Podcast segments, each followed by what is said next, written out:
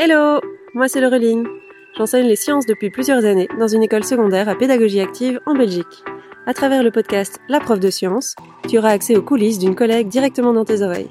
Je partagerai avec toi la façon dont je donne mes cours et ce que je mets en place tous les jours dans mes classes, en plus des réflexions quotidiennes qui m'ont amené à ces pratiques. Allez, c'est parti pour l'épisode du jour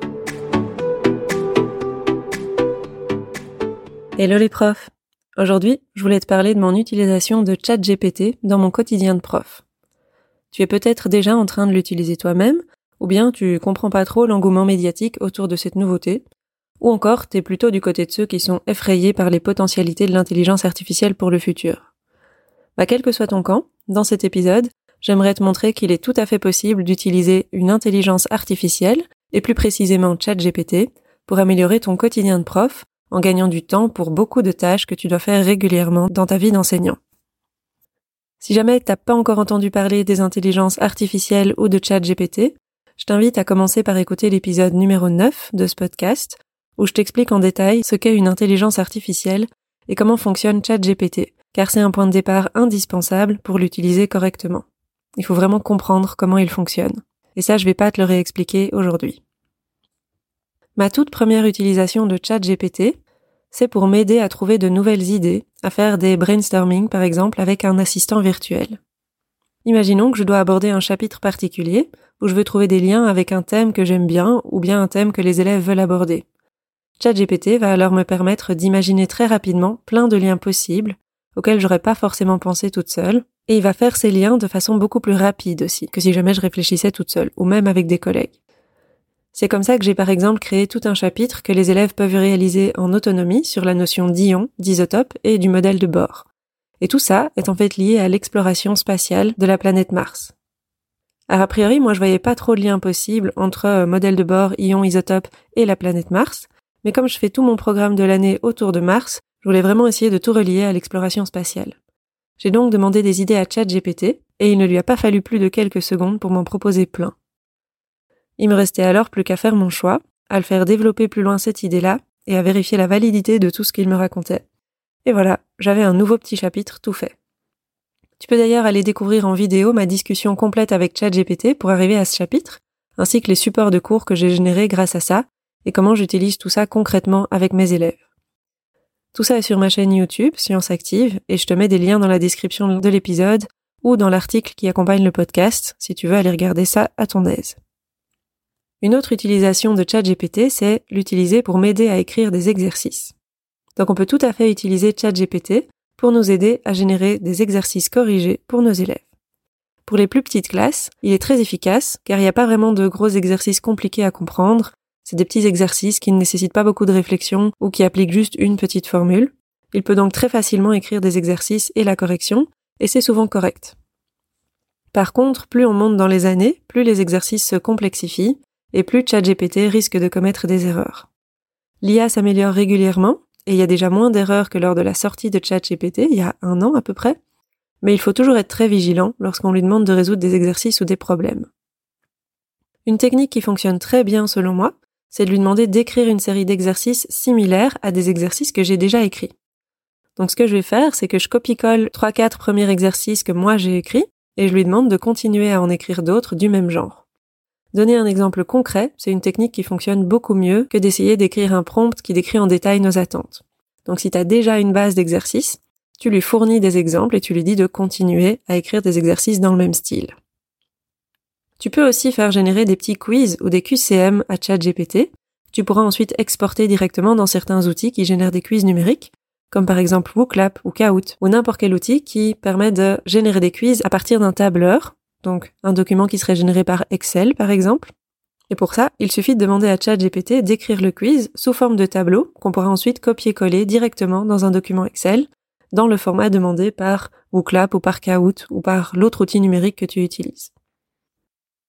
On peut aussi faire rédiger des résolutions détaillées d'exercices en donnant l'énoncé à ChatGPT et en lui demandant de le résoudre en expliquant en détail comment il fait.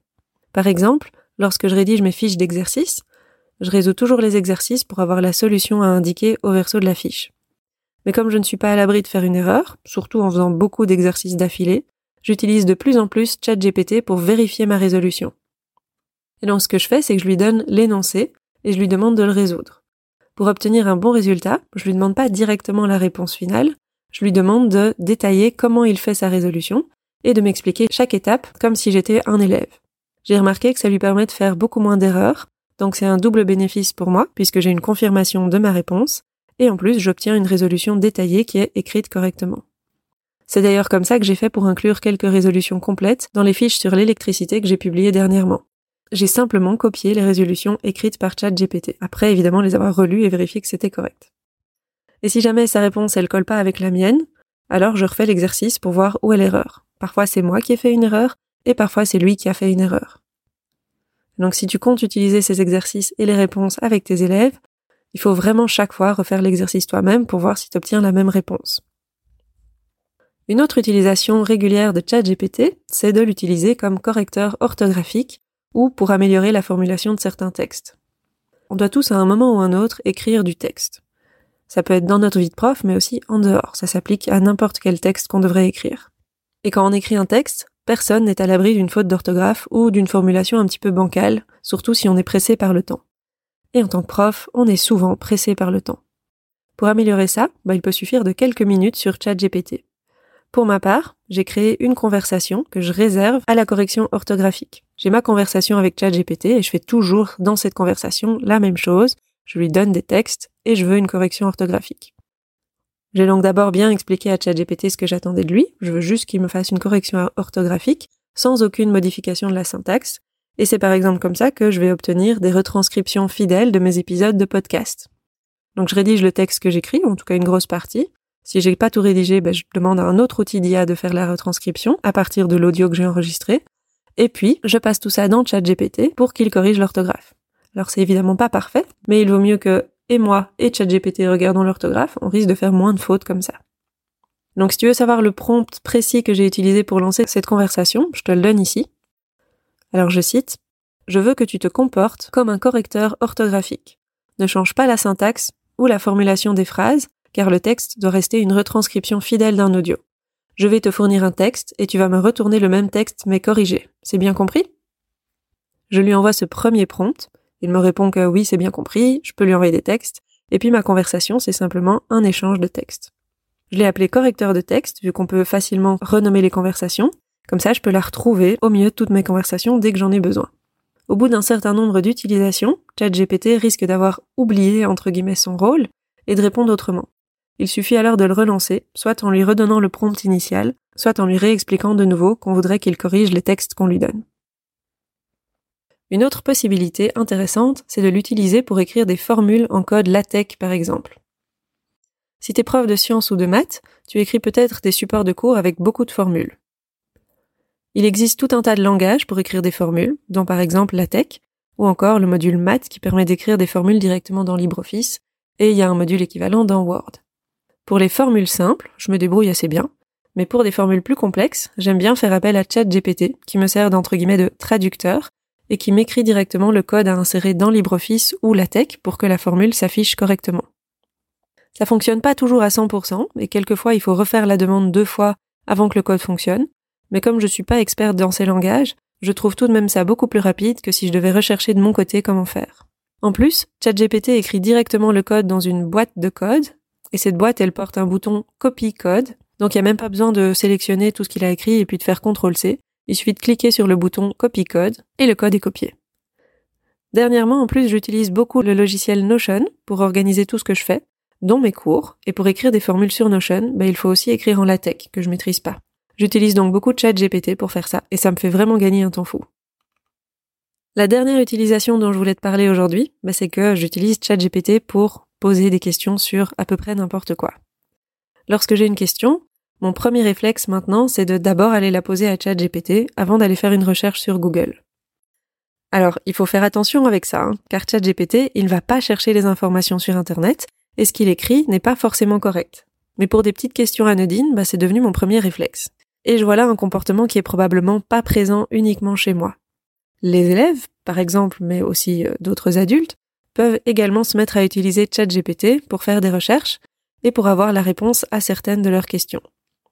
Je pense donc qu'il est crucial que les enseignants comprennent bien son fonctionnement et que chaque école s'organise pour qu'on explique aux élèves et aux profs le fonctionnement des intelligences artificielles car elles ne sont pas prêtes de disparaître de nos vies.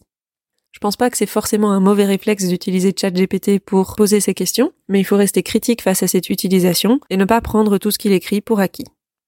Alors ce ne sont que quelques-uns de mes usages les plus courants de ChatGPT au cours de ces derniers mois. Sur ce, je te souhaite une belle suite de journée. À bientôt! Merci d'avoir écouté cet épisode jusqu'au bout. J'espère qu'il t'a plu. Si c'est le cas, tu peux le recommander à un ami ou laisser un avis sur ta plateforme d'écoute. Ça me ferait super plaisir. À bientôt pour le prochain épisode.